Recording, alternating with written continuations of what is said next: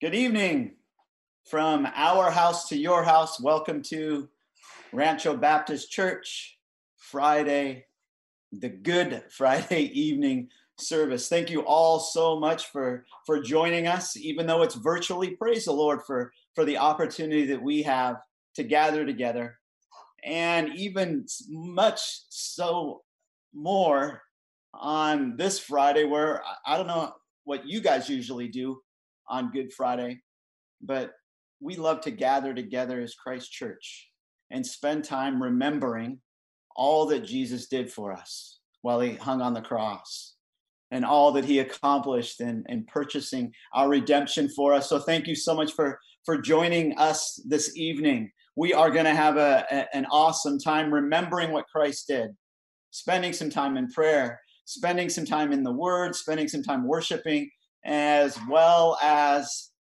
joining communion with one another and remembering him that way. I also wanted to remind all of you that are that are tuning in right now that we will be doing an Easter service as well this coming up Sunday.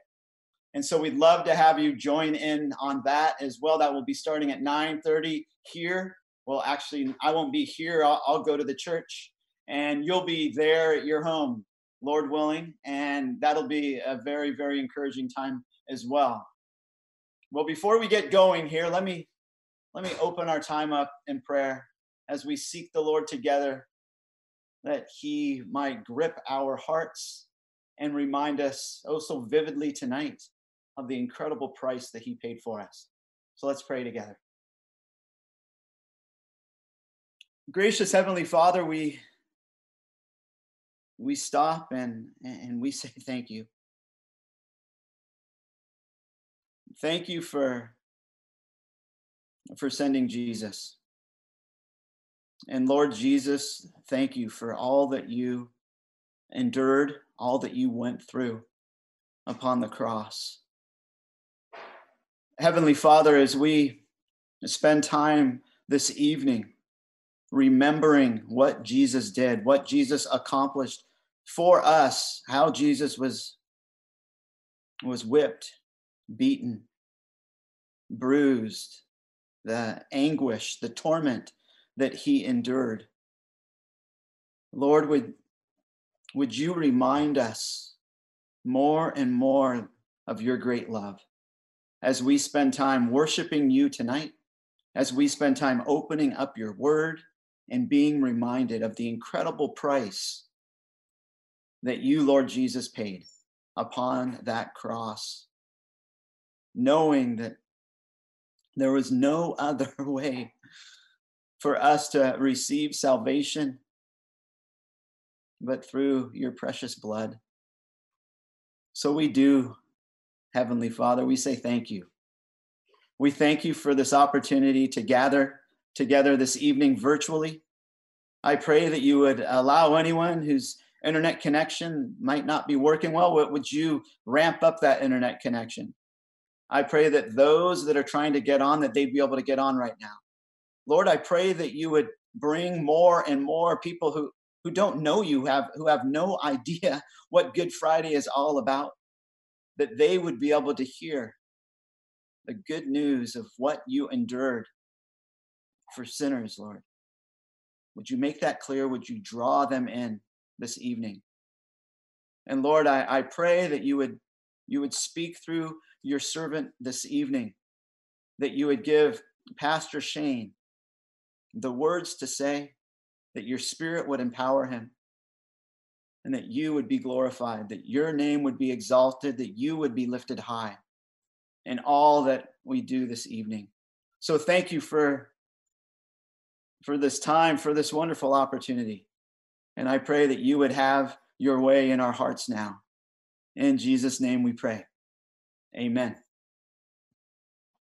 Okay, so I am now going to turn this over to, to Pastor Shane. Awesome. Thank you, Pastor Jason. Um, obviously, we're all in our homes and uh, we're enjoying this time. We miss you guys a lot, RBC family and uh, internet friends. Um, Thanks for joining us live stream for this Good Friday service. Um, can I give you just a virtual hug? just a little virtual hug. Miss being together. And this isn't ideal, but praise the Lord for the technology. Uh, thank you even to Alan Marsala and just setting all these things up for us. And he's been probably doing the, the most work out of all of us uh, during this time where we've had to be in our homes and do everything virtually. So, good evening, RBC family. Hope you've been and continue to be encouraged as we go through this Passion Week together, focusing our, our eyes, hearts, and minds on our Savior and God, Jesus Christ. I was so blessed and encouraged by Pastor Jason's message on Palm Sunday. Um, I know in talking with some of you this week, you commented on how God strengthened you and blessed you through his word. And as you recall, we were challenged to not miss the king through John 12, 12 to 19. And we don't want to be found shouting, but not worshiping like the crowds. That was the first point from last Sunday. And the people were wanting freedom and deliverance from the Romans, but missed that Christ came to bring us the greatest deliverance from sin, death, and hell and to bring us into a right relationship with our Maker and Creator. We were reminded that only Jesus Christ can truly save us. As we saw in Luke 19 41 to 42, it says this And when he drew near and saw the city, he wept over it, saying, Would that you, even you, had known on this day the things that make for peace, but now they are hidden from your eyes. Only salvation in Christ brings us true and lasting peace. This world knows a false peace, but not a lasting and perfect peace. Even during these trying times that we find ourselves in, we as God's children have peace because we know God. And we do not want to be found looking to God to just deliver us from this virus or disease or or famine or war, but that he would deliver more and more people from their sin and rebellion against him and give them true peace and use his church to spread the gospel. John 17, 3 says this This is eternal life, that they may know you, the one true God, and Jesus Christ, whom you have sent. We experience true peace in Christ. John 16, 33 says, I have said these things to you that in me you may have peace. In this world you will have tribulation, but take heart, I have overcome the world. And in Luke 19:10 says this, for the son of man came to seek and to save the lost. And Mark 10:45 for even the son of man came not to be served, but to serve and to give his life as a ransom for many. He came to bring peace between God and man. He came to bring ultimate reconciliation through his blood and death on a cross. We don't want to be like the disciples, seeing but not understanding. That was point number two from last Sunday. We know that the Spirit brings to mind and illuminates our hearts to the truth of God's word. May we be his church, seeking the scriptures daily and remembering his precious promises to us so that we would see and understand the times that we're living in. And then we saw we don't want to be meeting but missing. The people were more about the miracle, as Pastor Jason was mentioning, raising Lazarus from the dead, and not about the man, the God man, Jesus Christ, who raised Lazarus from the dead. The people saw so much but miss Jesus as the suffering Messiah who came to die for sins. We need to speak about the God man, Jesus Christ, as our Savior and King. Salvation of souls needs to be on the forefront of our minds. Do we truly understand who this God man is? He set his eyes on the cross to willingly give up his own life for his sheep. He was totally obedient to the point of death, even death on the cross. Philippians 2 8. We were able to fix our gaze on Christ in communion together. I hope that went well in your families. To focus on his body that was broken for us and his blood that was poured out for the forgiveness of sins. We know that without the shedding of blood, there is no forgiveness of sins, Hebrews 9:22 says. And now we come to Good Friday, where we want to look to scripture, God's holy word again, and think upon the sacrifice of Jesus on the cross and what it, it accomplished for us. But before we do that, let's worship our great God together with these two songs. It's so neat. We're going to be able to worship the Lord together in our home, but knowing that the whole RBC family and those who are joining in are singing these songs together in unison right now as we speak. So let's allow these two worship songs to really affect our hearts as we get into the word tonight.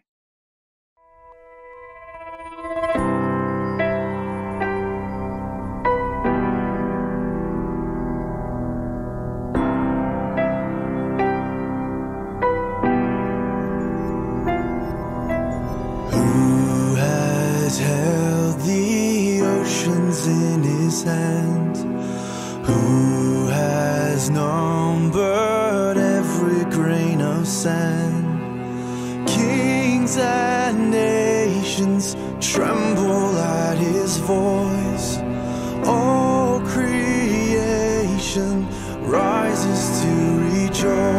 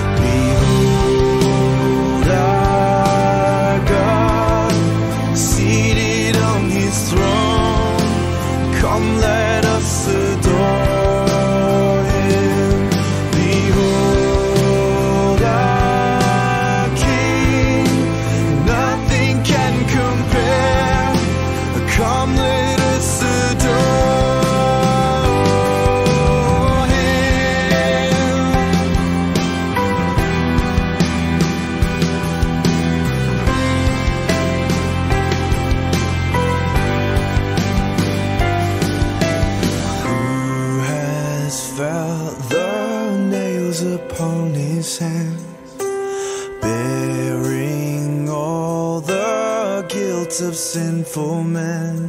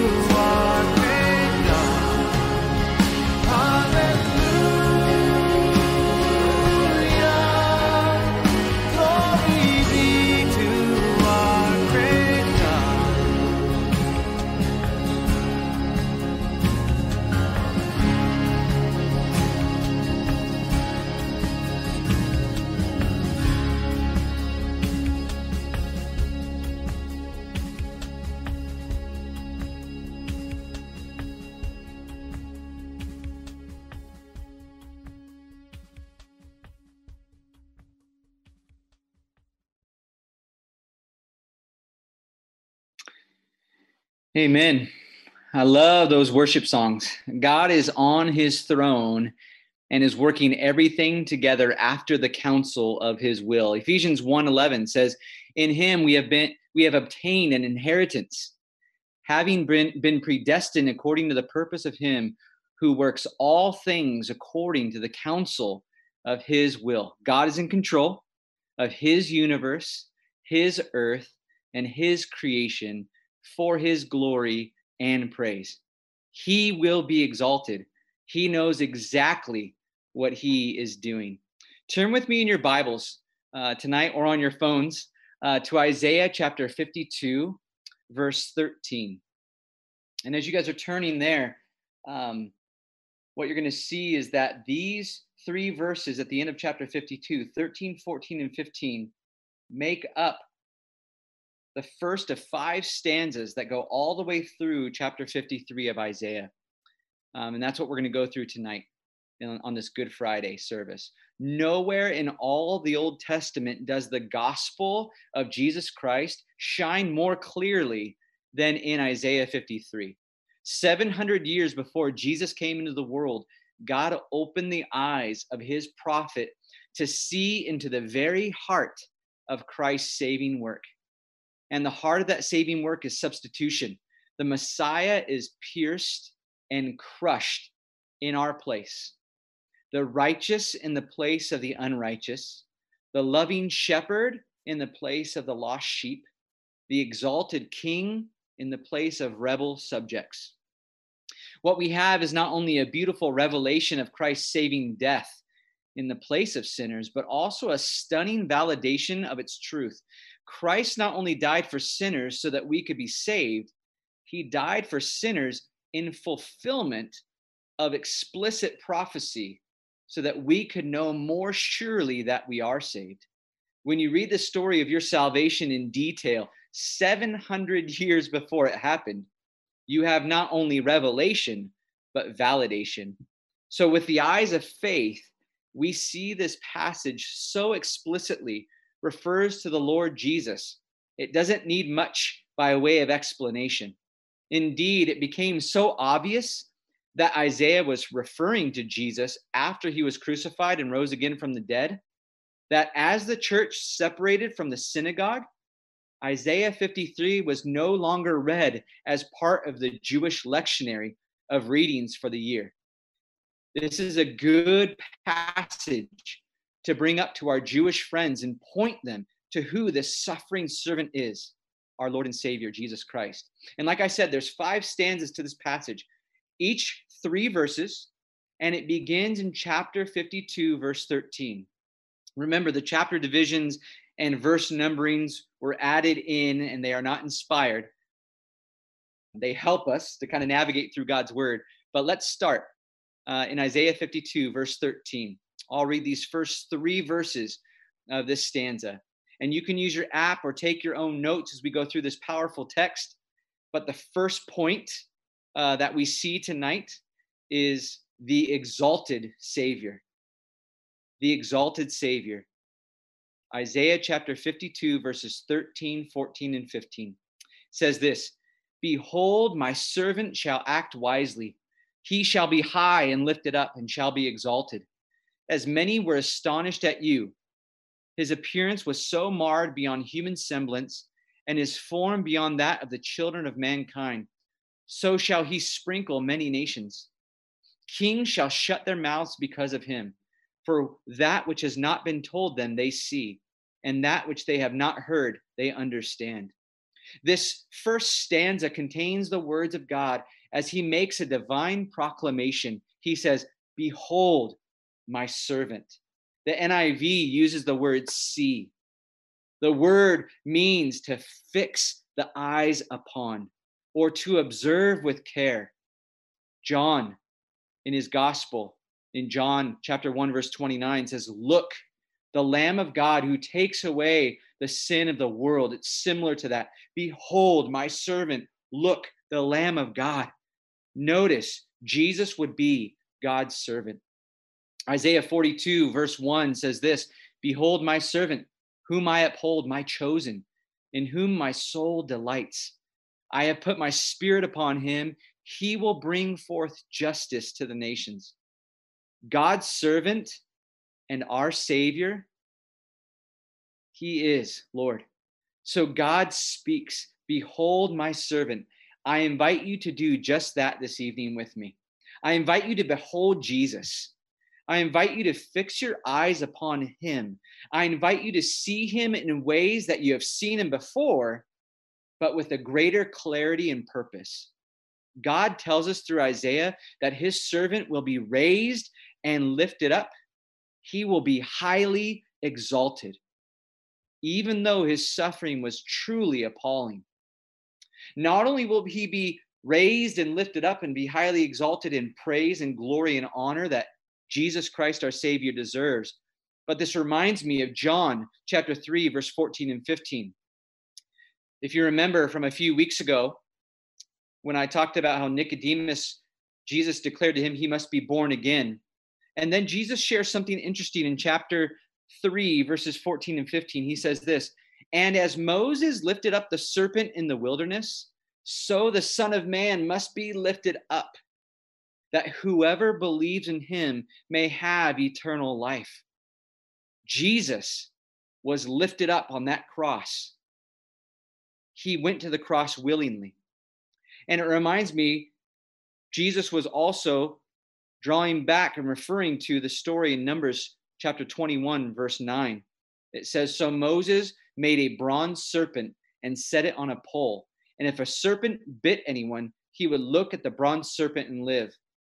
You had the people of Israel who were complaining to God and to Moses. They wanted to return back to, to Egypt. God sent these fiery serpents down and they bit the people, and some of them died.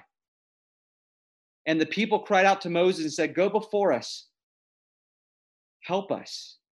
And so Mo- God told Moses to put this bronze serpent on a pole and raise it up.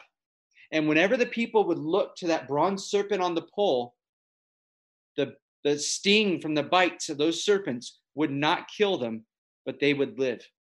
That was such a beautiful picture. God's word is so good that just as the people would look at that bronze serpent and be saved from those fiery serpents, the Son of Man is lifted up. And we have a greater, greater disease called sin that when we look to Jesus Christ, we are saved. This was fulfilled when Jesus was lifted up on the cross. Then in his resurrection and ascension, God then tells us that his servant will sprinkle many nations here in this passage. At first, this phrase, phrase may, may seem strange. The word used here means to sprinkle, as in to declare clean from disease. Leviticus 14 describes the process whereby one who had been healed from leprosy or some other disease that was considered contagious could be declared clean by the priests. Through his death, Jesus would provide for our cleansing from a disease far worse than leprosy or this virus that we find ourselves battling here in our world. And that disease is sin. This sprinkling could also be seen in Leviticus 4 when the priest sprinkles blood throughout the tent of meeting for the sin offering. This is a clear picture of Christ's blood that was poured out for sin once for all. So, this first stanza, we see the exalted Savior. The second stanza, we see the rejected Savior in verses one through three. The rejected Savior. Look on as I read. Who has believed what he has heard from us? And to whom has the arm of the Lord been revealed? For he grew up before him like a young plant, and like a root out of dry ground. He had no form or majesty that we should look at him and no beauty that we should desire him. He was despised and rejected by men, a man of sorrows and acquainted with grief. And as one from whom men hide their faces, he was despised, and we esteemed him not. These verses speak of the ministry of Jesus and the growing unbelief found in the Gospels when it became plain that Jesus was not going to fulfill the role of the warrior king and defeat Israel's enemies on Good Friday, the Jewish authorities rejected their Savior. Even the disciples failed to see hope in Jesus, their Savior. The reference to the arm of the Lord here refers to his power to save his people. Look at Isaiah 51, verse 9. If you turn back a page, it says, Awake, awake, put on strength, O arm of the Lord. The cross is where God's power resides. The cross, the power of God for salvation. Foolishness to the world, but the wisdom and power of God. 1 Corinthians 1 23 to 25 talks about that. And to add to this text, we can look at John chapter 1, verses 10 through 11.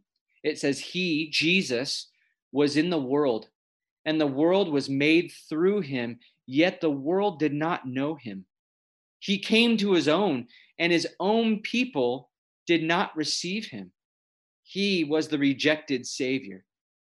And so we have tonight the exalted Savior, the rejected Savior. And the stanza number three, verses five through six, we have the substitute Savior. Jesus is our substitute. It says this, verses four, five, and six. Surely he has borne our griefs and carried our sorrows. Yet we esteemed him stricken, smitten by God, and afflicted. But he was pierced for our transgressions. He was crushed for our iniquities. Upon him was the chastisement that brought us peace. And with his wounds we are healed. All we, like sheep, have gone astray. We have turned every one to his own way. And the Lord has laid on him the iniquity of us all. This is the heart of Isaiah 53 and takes us to the core of what Jesus came to do and why he came. Notice that it was not his sin, but ours that he took on the cross. Look at it again. But he was pierced for our transgressions, he was crushed for our iniquities. Upon him was the chastisement or the punishment that brought us peace. And with his wounds, we are healed. Let that sink in tonight. The Apostle Paul captures the essence of this in his second letter to the Corinthians. God made him who had no sin to be sin for us, so that in him we might become the righteousness of God. Second Corinthians 5:21. Verse 6 here in chapter 53 of Isaiah probably derives its imagery from the ritual which took place on the Day of Atonement. In Leviticus 16 21 and 22, we see how the high priest acts as God's agent and symbolically transfers the sin of the people to a goat, known as the scapegoat, by laying his hands on his head. Then the scapegoat was driven out into the desert to die, even as Christ the Lamb of God was crucified outside the city. You can see Isaiah 53, 4 through 6 in Peter's first epistle. Keep your finger in Isaiah 53. Turn to 1 Peter chapter 2. 1 Peter chapter 2, verse 21. You can hear, you're going to be able to hear Isaiah 53, verses 4, 5, and 6 in what Peter um, writes here in, in this letter verse 21 of chapter 2 of First Peter. For to this you have been called, because Christ also suffered for you, leaving you an example, so that you might follow in his steps. He committed no sin, neither was deceit found in his mouth. When he was reviled, he did not revile in return. When he suffered, he did not threaten, but continued entrusting himself to him who judges justly. He himself bore our sins in his body on the tree, that we might die to sin and live to righteousness. By his wounds you have been healed. For you were straying like sheep, but have now returned to the shepherd and overseer of your souls. Do you hear that? By his wounds we have been healed. And Colossians chapter 2, verse 13 and 14 says this And you who were dead in your trespasses and the uncircumcision of your flesh, God made alive together with him, having forgiven us all our trespasses by canceling the record of debt that stood against us with its legal demands, that he set aside, nailing it to the cross. So tonight, the first three stanzas of Isaiah 53, the first one, the exalted Savior, the rejected Savior, and the substitute Savior. We're going to pause for a time of communion, but let us reflect even further on Christ's sacrifice as I read from a quote from Martin Luther and what he said. Therefore, quote, when you see the nails piercing Christ's hands, you can be certain that it was your work. When you behold the crown of thorns, you may rest assured that these are your evil thoughts. You should pray God to soften your heart and let you now ponder Christ's passion with profit to you. You cast your sins from yourself and onto Christ when you firmly believe that his wounds and sufferings are your sins to be borne and paid for by him. There's a song that's been dear to my heart that our family's been doing during family worship this week, and we're going to listen to it and worship together. It's called By His Wounds. And then Pastor Eric will lead us in a time through communion.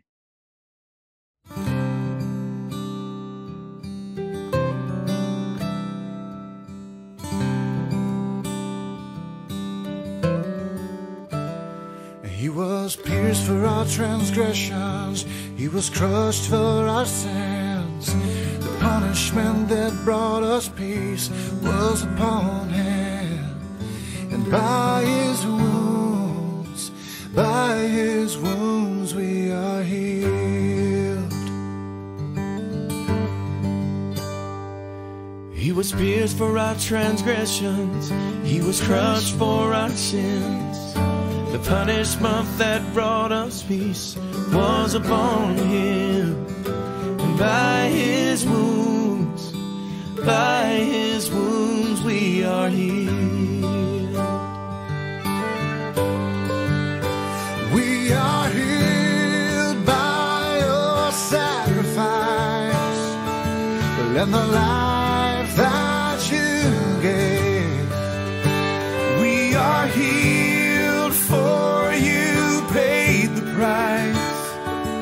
By your grace are saved.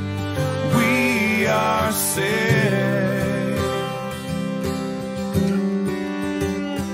He was pierced for our transgressions and crushed for our sins. The punishment that brought us peace was upon him.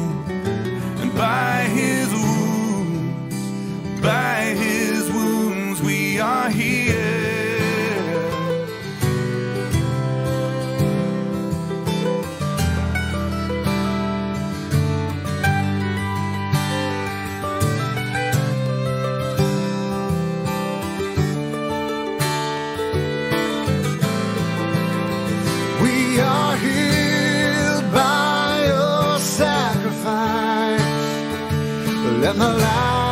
That you gave. We are healed for you paid the price. By your grace we are saved. We are saved.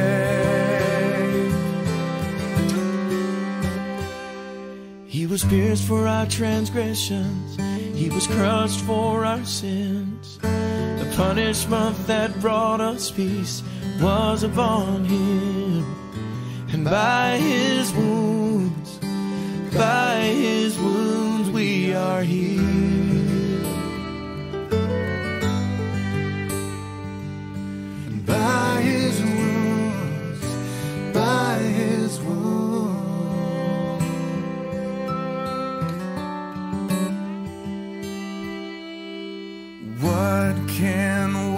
wash away my sin.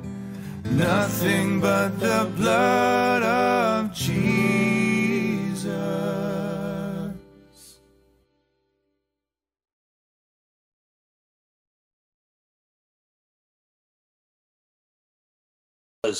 Those of you who are joining us tonight uh, to, to celebrate this Good Friday service, it is truly my priv- privilege uh, to lead us right now in a time of communion um, as we think about this Good Friday and we are looking to the cross. We are looking to to what was accomplished, even as Pastor Shane has already been pointing us to the, the power of the cross and our suffering servant who went to, to lay down his life. Um, tonight, we, we want to take just a moment uh, to remember him and remember what, what it was that he accomplished. In Romans chapter 5, we are told that uh, it says, For while we were still helpless, at the right time, Christ died for the ungodly. For one will hardly die for a righteous man, though perhaps for the good man someone would dare even to die. But God demonstrates his own love toward us in that while we were yet sinners, Christ died for us. Much more than having now been justified by his blood, we shall be saved from the wrath of God through him. That's the, the beauty that was accomplished in Christ's work on the cross. Not only did he make payment and and and reconciling us because of his great love for us, but in doing this, he has saved us from the wrath, the righteous, the just wrath of our heavenly Father. As we look to the cross, we we ought to to be mindful of the the weightiness of that that that, that wrath that was due upon us for our sins was laid upon our gracious Savior. That as he hung on that cross, he, he cried out, My God, my God, why have you forsaken me? Because in that moment of bearing the wrath of his Father, he felt that, that loss, that absence of, of presence with his Father that he had never experienced before as he bore our sins. That is what we come to remember tonight. And as we we take these elements as we we come to the bread, we we think upon this bread and in light of his body that was broken, in light of his his body that was beaten and and and bruised, his his beard that was ripped out. He was mocked and shamed. He was pierced for our transgressions. We, as we partake in this bread, we are to remember our, our suffering servant who came and became our Savior, who laid down his life. And Paul sharing this this reminder in 1 Corinthians 11 with believers he says for I received from the Lord that which I also delivered to you that the Lord Jesus in the night in which he was betrayed he took bread. And when he had given thanks he broke it and he said this is my body which is for you. Do this in remembrance of me.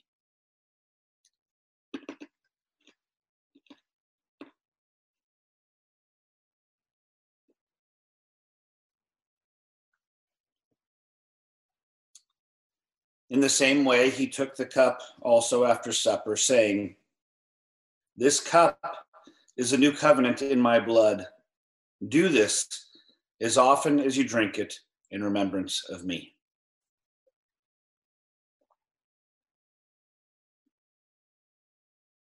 For as often as you eat this bread and drink the cup, you proclaim the Lord's death until he comes. And we do long for his coming. And as we have considered these things, I, I pray that you continue to allow your mind to, to meditate upon these truths, to, to be mindful of the amazing work that was accomplished. The words of Christ as he hung on that cross at the end were, It is finished. He completed something beautiful and powerful. And right now, we're going to turn to another song just to remind us a song called The Power of the Cross. I pray that you are encouraged as you continue to worship the Lord tonight.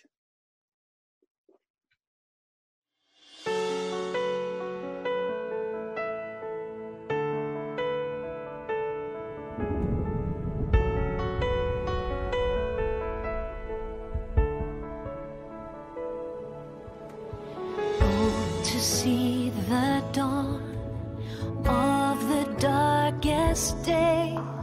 Christ on the road to Calvary, tried by sinful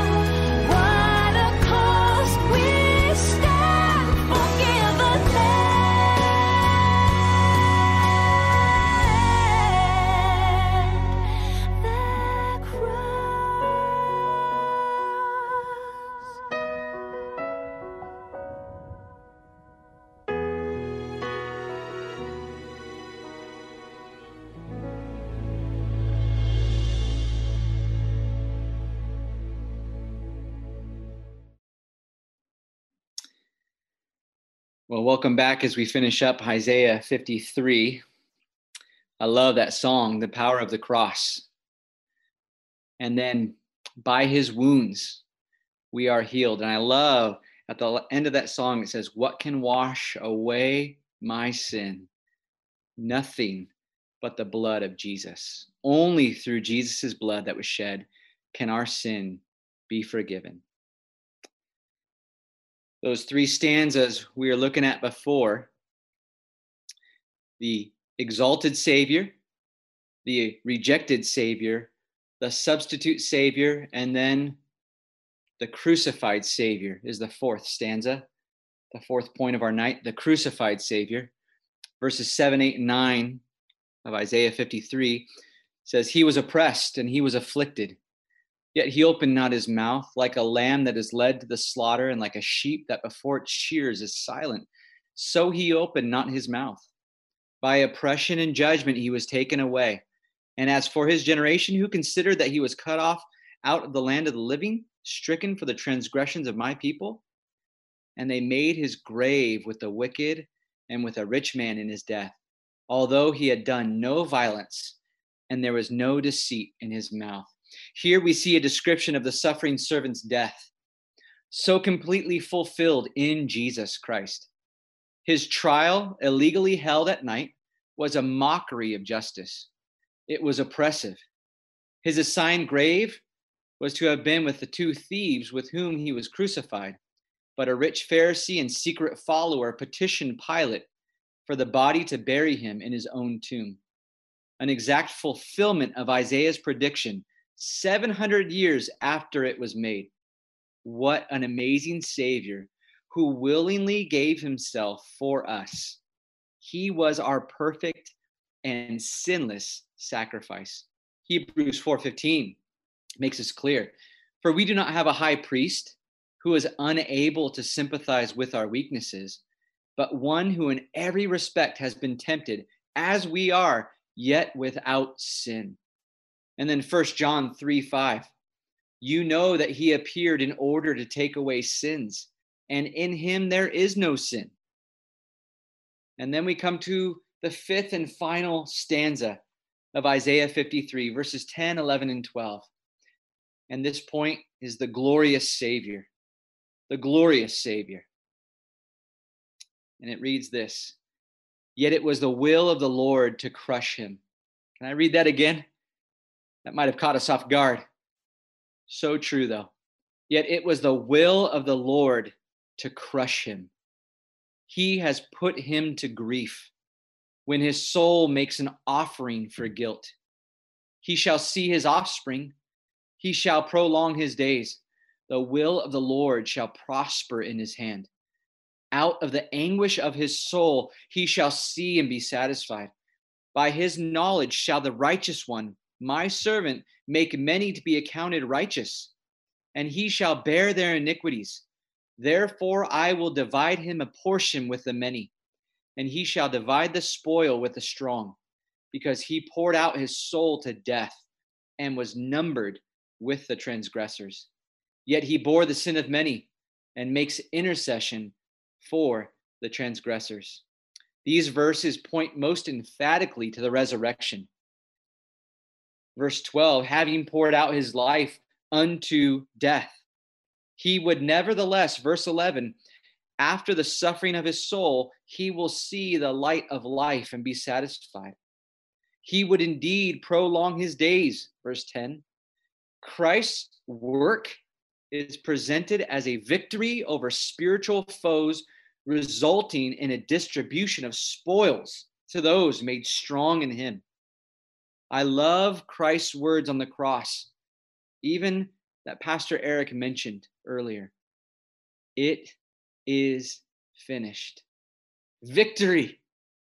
Christ is our substitute and our perfect atoning sacrifice. And by his wounds, we are healed. And he is the eternal king.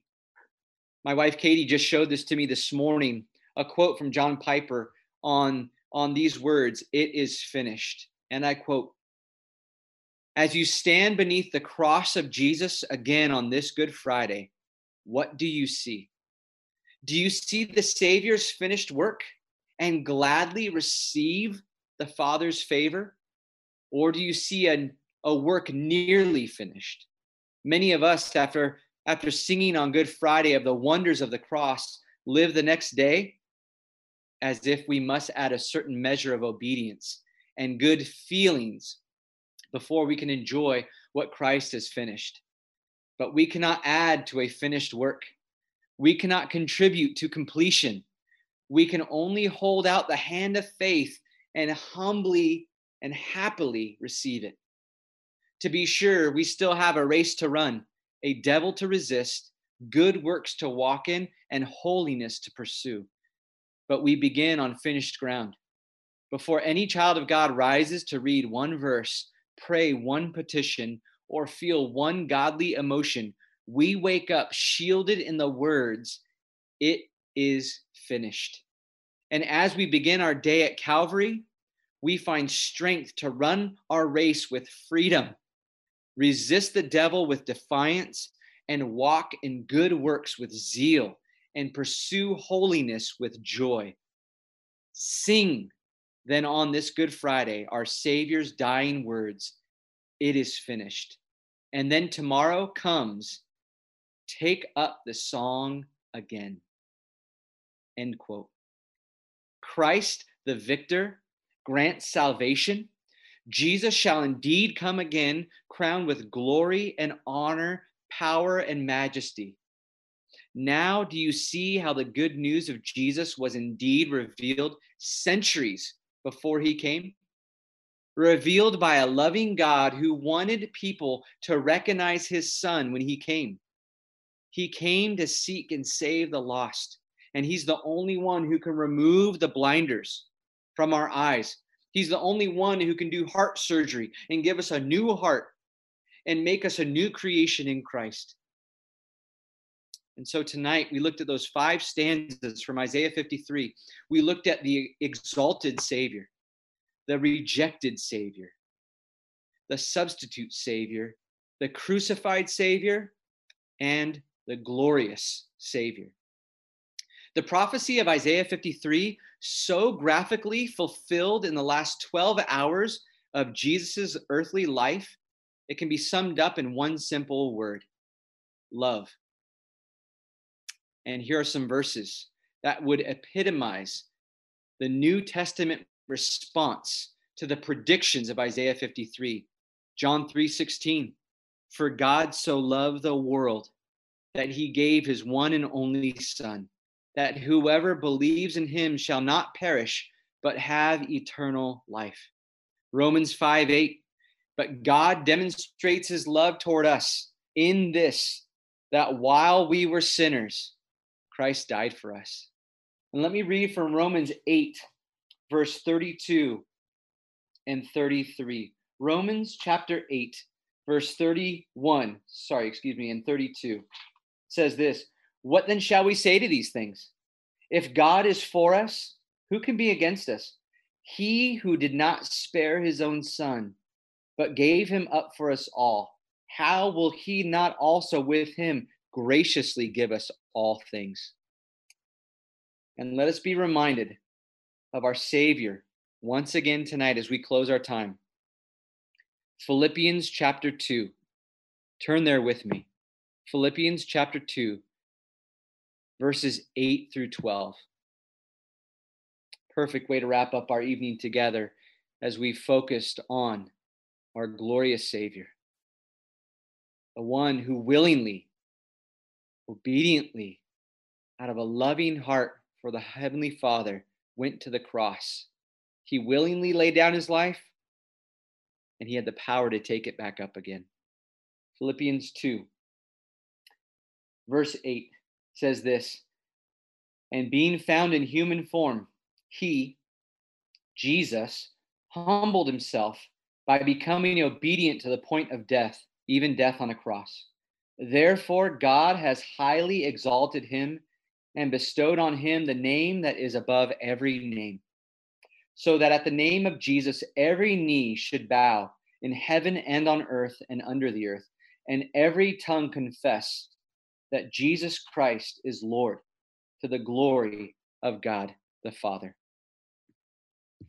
For us who are believers tonight,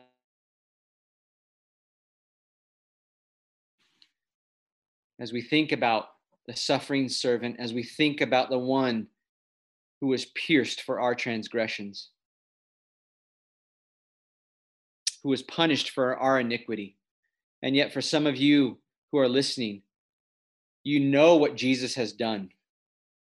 You know even what Good Friday and, and even Resurrection Sunday are all about, but it's head knowledge to you. May I plead with you to respond as Mark 1 15 and 16 says, that you would repent and believe on the Lord Jesus Christ. It's not just a thing to know what Christ has done, it's to know him and have a personal relationship with God Almighty, your maker and creator, through Jesus Christ our Lord. You must confess with your mouth that Jesus Christ is Lord and believe in your heart that God raised him from the dead, and you will be saved. That's from Romans 10 9 and 10. Would you pray with me as we close our time? And then I just have a couple more things just to, as, a, as a way of reminder for the celebration this weekend. Let's, let's pray. Father, we thank you so much for this time in your word as we clearly see the gospel through the book of Isaiah. Lord, we see that 700 years before Jesus is even here on earth, fulfilling this, this prophecy, Lord, that you would show us your perfect plan and your perfect will to crush your son, that he would bore our sin on that cross, taking on the wrath, your wrath that we deserved, Lord, but he would take it upon himself. Father, what a what a gracious God you are. What a merciful God. What a great Savior we have. Father, I pray that you would allow these truths to sink deep into our hearts tonight. May you cause us to think deeply, Lord. Thank you for the peace that we have through our Savior, Jesus Christ. It's unlike any other, Lord. And I thank you even during this time where our world seems like there's so much turmoil going on, Lord. There's so many questions of why and so little answers. Lord, we trust that you are good and perfect in all of your ways, that the your perfect will will come about because you are God Almighty, we are not. So, Father, as we close tonight, we're anticipating and looking forward to Sunday, Resurrection Sunday, where death could not hold our Savior down. He defeated death, sin, and hell so that we can have a reconciled, a right relationship with you. And we thank you and we praise you for the blood of our Savior. It's in Christ's name we pray. Amen. We also sent out a devotional you can go through with your family tomorrow as you look at the incomparable sufferings of our Lord Jesus Christ. We want you to enjoy that. Well, I believe it went out. It's just uh, maybe like a small five page devotional. But we want to end our time meditating and remembering what our Savior did for us on the cross of Calvary. We will end with these two songs and then Alan Marsala will end our time in prayer for us. But these two songs are Before the Throne of God Above, and then All I Have is Christ. May they bless you tonight as we worship in our homes, remember, together, and we honor and exalt our Savior. Goodbye, RBC family. Before the throne of God above I have a strong and perfect plea, a great high priest whose name is love, whoever lives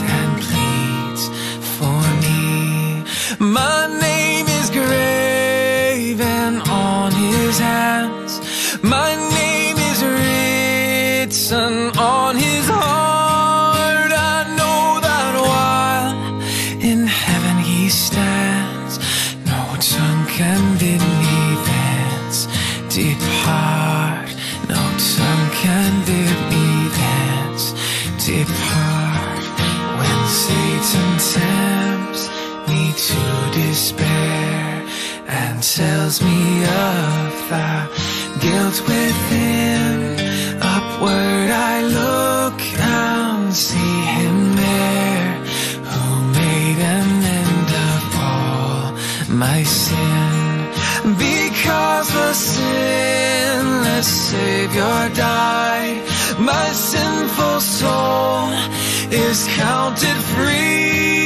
For God the just is satisfied to look on him and pardon me.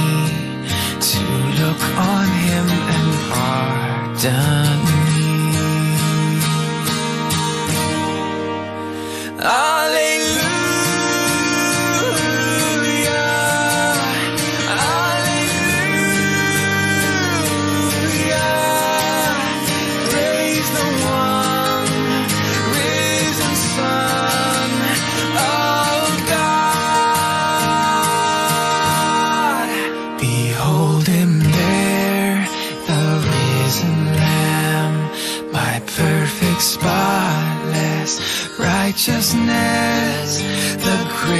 Unchangeable I am, the King of glory and of grace.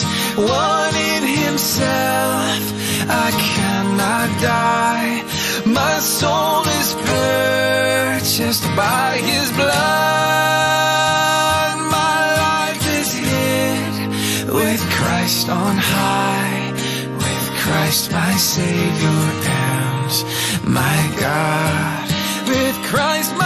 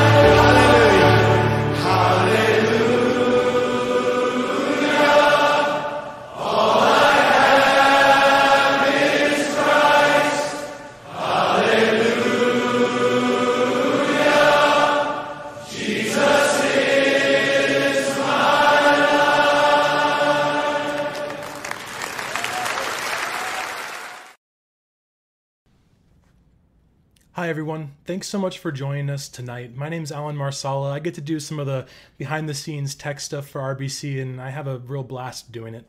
Pastor Shane asked me to close tonight, but these live streams have been really encouraging to me to view RBC, a church that I've gotten to grow up in, as a body of gathering people from wherever they're at, and not just a, a building or a, a church, as we call it, that we drive to and walk into every Sunday.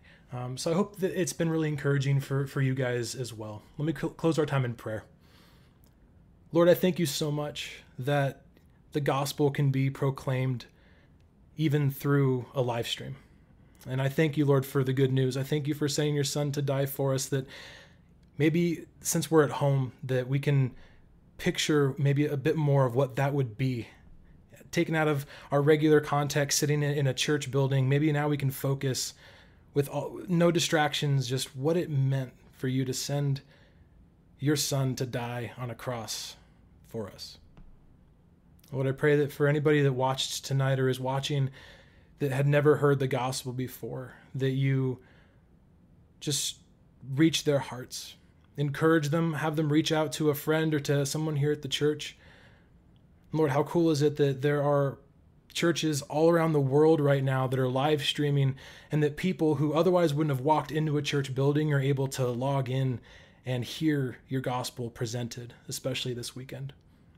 So I pray that you go before our night and our weekend as we look to celebrate Easter in a different way. And we look forward to gathering again on Sunday. I pray these things in your name.